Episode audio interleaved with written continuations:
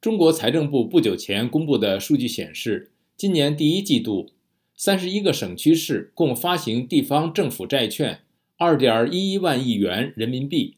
创下5年来新高。与此同时，各地第一季度连本带利偿还的债务规模不到新增债务的1/3。有分析称，一方面是防疫开支大幅增加，另一方面经济不景气导致投资回报降低，因此地方财政两头受压。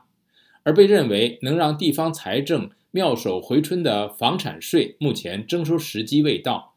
美国之音记者许湘云采访独立媒体人、经济学者王健。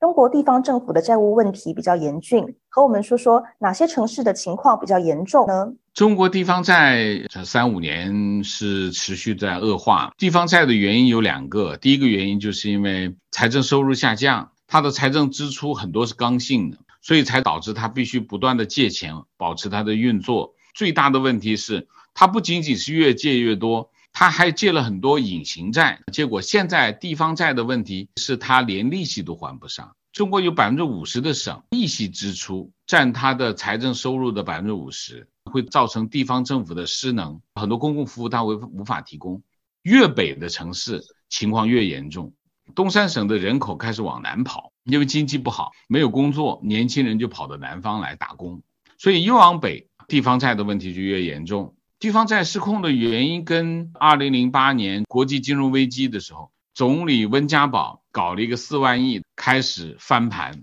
中央政府只能出 30%， 70% 要各个地方政府出，你们就去借钱吧。中国有个预算法是规定地方财政要平衡，不能做赤字，这个让地方政府一开始一借贷，那么预算法等于就失效了，地方政府就用各种方式去借钱，明着暗着借钱，这就今天的局面是这么来的。10几年下来，所以地方政府借了隐形债加上债券债，总共地方政府大概有100万亿，相当于中国的一年的 GDP 的水平，才会利息都还不上，怎么办？中央政府叫转移支付，把一部分他的钱转移给地方政府。在这样的压力之下，征收房产税是否已经成为必然的措施？民众做好心理准备了吗？房产税在2-3年前曾经提起来过，是因为地方政府实在是没有钱。最重要的是，由于房地产市场高速发展了10几年，房价一直涨，所有的开发商都在盖房子，目前是严重的供大于求。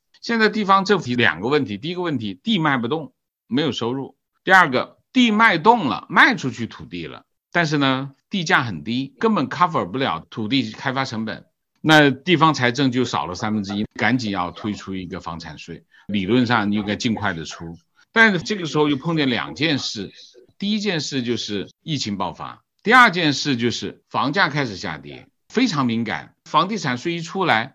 房价就会崩溃，金融危机就爆发。中国政府面临一个两难，从需求的角度来讲，它非常需要推出房产税，但是另外一头呢，房地产市场是现在处于一个这样的状况，那它又不能出，这一头呢经济呢又刚刚在恢复，需要休养生息，你这个时候不是加税的好时机。